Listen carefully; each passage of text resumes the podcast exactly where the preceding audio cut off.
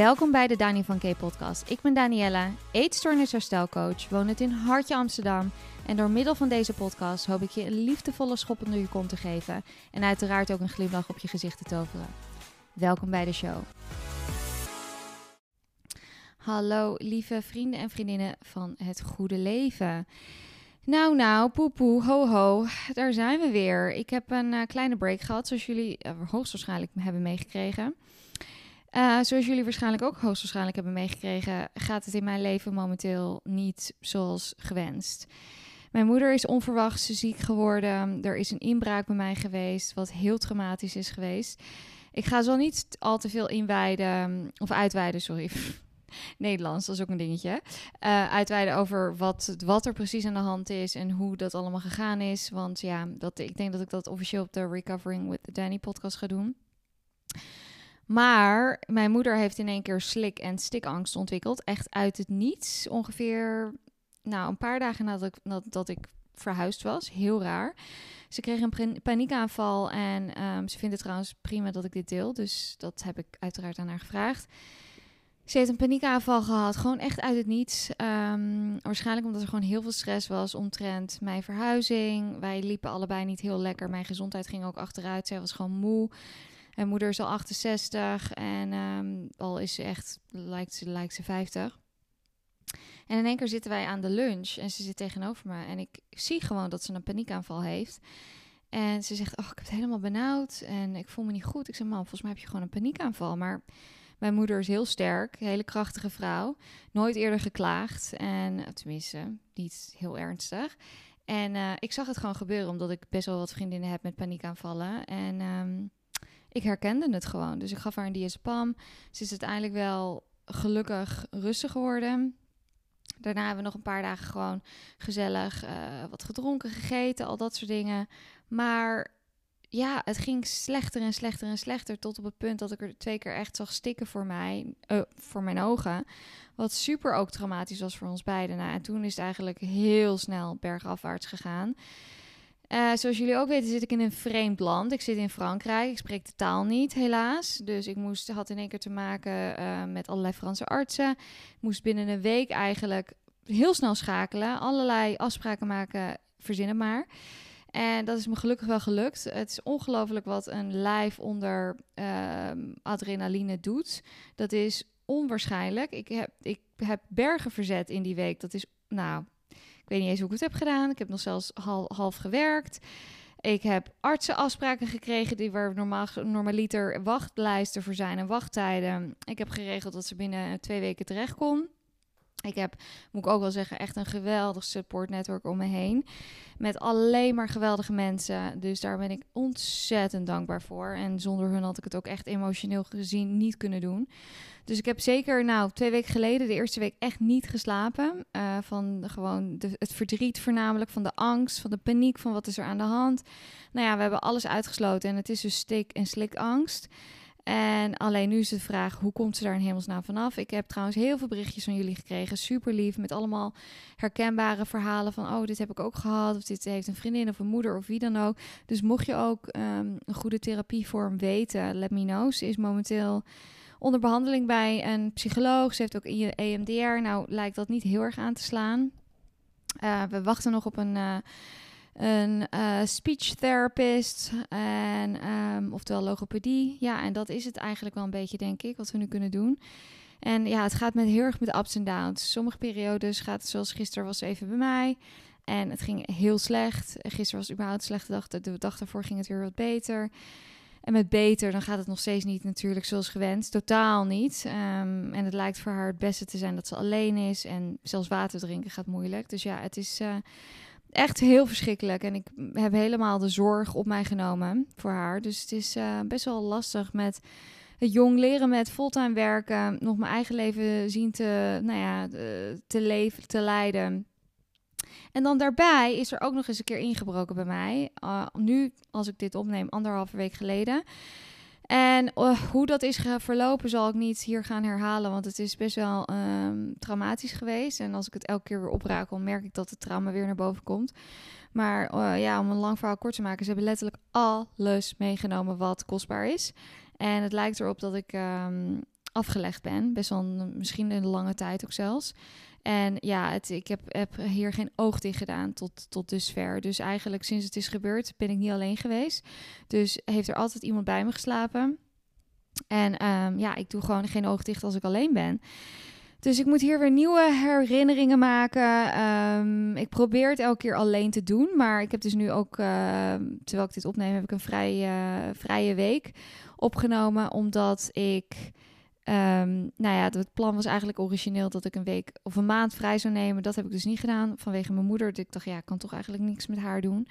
Dus laat ik in ieder geval gewoon door gaan werken. Maar toen dacht ik in één keer, waar ben ik mee bezig? Ik moet echt even een week rust nemen. Want mijn eigen psycholoog zei ook, Daan, dit trek jij niet meer. En mijn huisarts zei ook van, jij moet echt even een week helemaal bijtanken. Ik heb al weken niet geslapen. Ik, uh, ja, het is, het is ongelooflijk.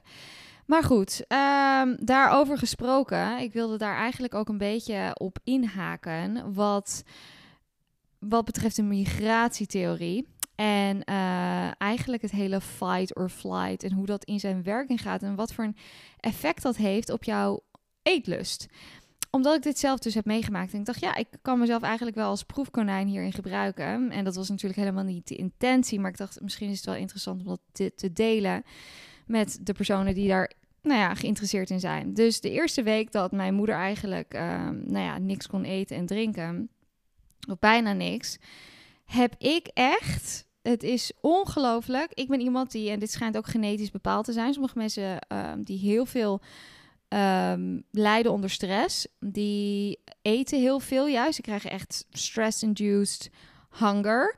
Dus die hebben heel erg het gevoel van, oh, ik wil echt snaaien. Ik heb de hele tijd honger. Een vriendin van mij heeft dat bijvoorbeeld. Mijn beste vriendin, sterker nog, waar ik dus heel veel mee was. Die had heel veel honger, omdat ze ook gestrest was door mij natuurlijk. Dus zij zat alleen maar te eten, wat eigenlijk heel goed was voor mij. Want ik had totaal geen honger. Het was letterlijk alsof mijn hele gewoon appetite helemaal uitgeschakeld was. Mijn eetlust was er gewoon niet. En ik zei ook tegen haar, het is zo interessant hoe mijn brein dus nu denkt: oké, er, is, er is echt een emergency. We moeten gaan migreren. We kunnen nu niet stoppen om wat te eten, want anders gaan we dood. Dus ik was echt gefascineerd door het feit dat ik had geen eetlust en ik sliep niet. Het was letterlijk alsof ik on high alert was en alleen maar bezig was. En dat is natuurlijk ook het interessante met een eetstoornis. Als je eigenlijk, nou ja, ondervoed bent, denkt jouw brein dus ook de hele tijd: oké, we moeten op zoek gaan naar eten, we moeten migreren. Dus wat er gebeurt, vaak heel veel mensen leven echt op adrenaline en hebben dus ook geen honger. Nou, dat is precies wat ik ervaarde. En ik moet zeggen, dit is zo lang geleden bij mij dat dit gebeurd is. Want ik weet nog wel dat dit ook het geval was bij mij met een eetstoornis. Ik um, had best wel veel energie. Nou, ik was ook wel moe door de line, maar ik had eigenlijk in verhouding tot heel veel situaties nu best wel veel energie. En ik vond dat heel achteraf gezien heel gek. Maar toen ik eenmaal het boek van Tabitha Farrar had gelezen, dacht ik, ah, het makes sense, makes sense. En, maar goed, nogmaals, toen ik eenmaal hersteld was, viel dat allemaal weg. Want ik dacht, ach, kak eigenlijk een beetje in, ik word vermoeid. Um, en dat komt natuurlijk omdat ik mijn brein eigenlijk het signaal gaf van... hé, hey, we zijn veilig, er food is in abundance, we kunnen gewoon eten. We hoeven niet alleen maar op de vlucht. Nou goed, dus dat, die situatie met mijn moeder... Ik heb het ook niet met mijn moeder gedeeld, maar ik zei wel van deze situatie voor mij, het was echt, ik was aan het rennen, vliegen, hollen. Geen grap, ik was alleen maar afspraken aan het maken, in de telefoon aan het hangen, uh, boodschappen aan het doen, naar de apotheek, naar huisartsen, naar, naar ziekenhuis aan het rijden. Ik, ik was alleen maar, die week is ook een soort van waas voor mij. En mijn vriendin, die heeft gelukkig, nogmaals, zij was echt mijn redding daarin heeft me geforceerd om te eten. Tenminste, zo ging het niet. Het ging meer zo van dat ze zei vandaan, moet je niet wat eten? En dat ik zei, oh, ik ben gewoon echt misselijk nu bij het idee dat ik gewoon moet eten. Het idee van eten staat me nu zo tegen. Toen zei ze, nou, wat heel interessant. Want zij slaapt dus heel goed in tijden van stress en heeft dus heel veel eetlust. Of een hele grote eetlust. Dus ik zei, nou ja, wat dat er gaat, zijn wij dan echt opposites. Want ik heb totaal het tegenovergestelde. Dus het voordeel daarin is dat ik een vriendin had die gewoon altijd eten bij zich had. Want ik, ik, wat dat er gaat, heb ik die week ehm, mentaal gezien niet heel goed op dit soort momenten voorbereid. Waar, dat kon ik ook natuurlijk helemaal niet. Het viel zo in één keer rauw op mijn dak.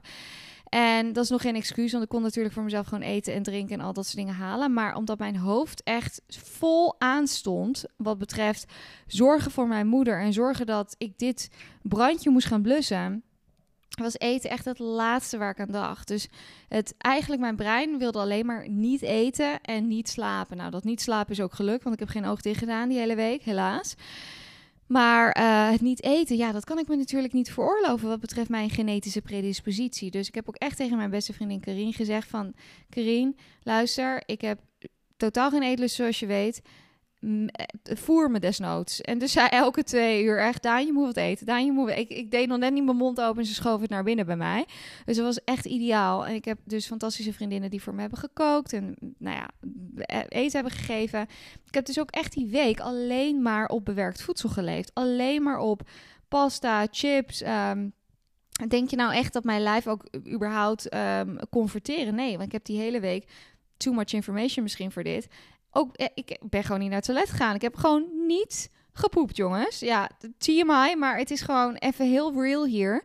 Dat is ook vaak wat er gebeurt, hè. Dit is echt alles een soort van je lijf verkrampt, als het ware. Dus daarom is het ook zo belangrijk om op je ademhaling te letten. Dus dat ik, heb ik ook sinds dat ik weer in therapie ben, dat ik dat weer heb opgestart, ben ik ook echt bezig met weer breathing exercises.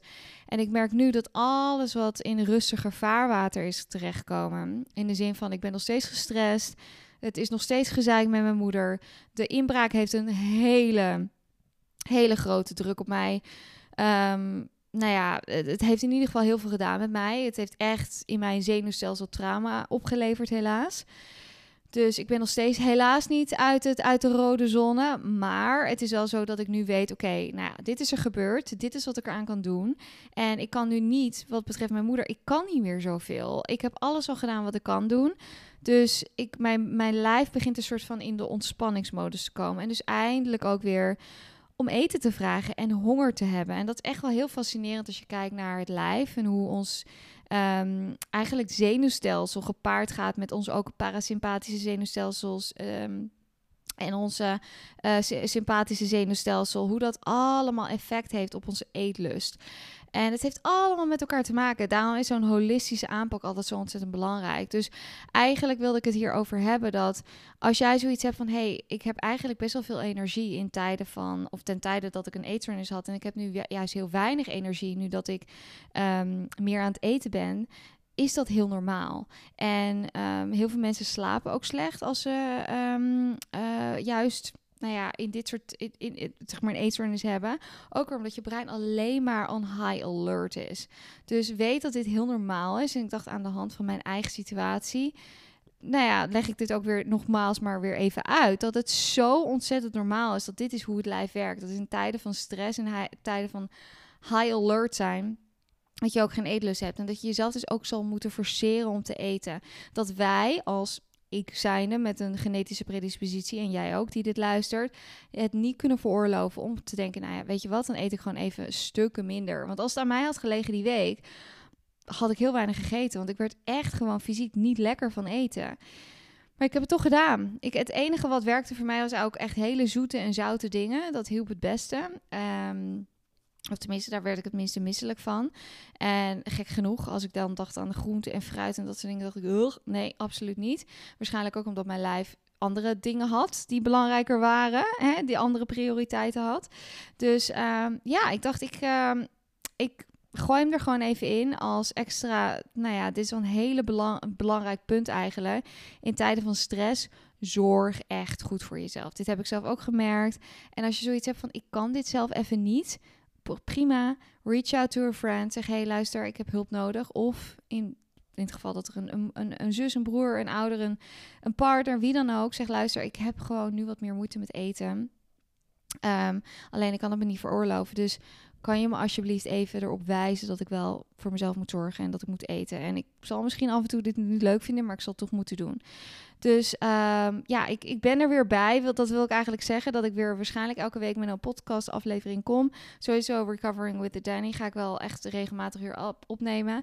Deze podcast probeer ik natuurlijk ook te doen. Uh, maar goed, het is wel inmiddels wel heel druk geworden met Recovery Mini Bootcamp. De gewone bootcamp gaat ook weer door stress wat betreft mijn familietoestanden, inbraak, you name it. Maar het komt allemaal goed. Het leven is af en toe gewoon even kut. Uh, we komen er wel weer uit. Maar goed, ik hoop dat jullie een hele fijne zomer hebben.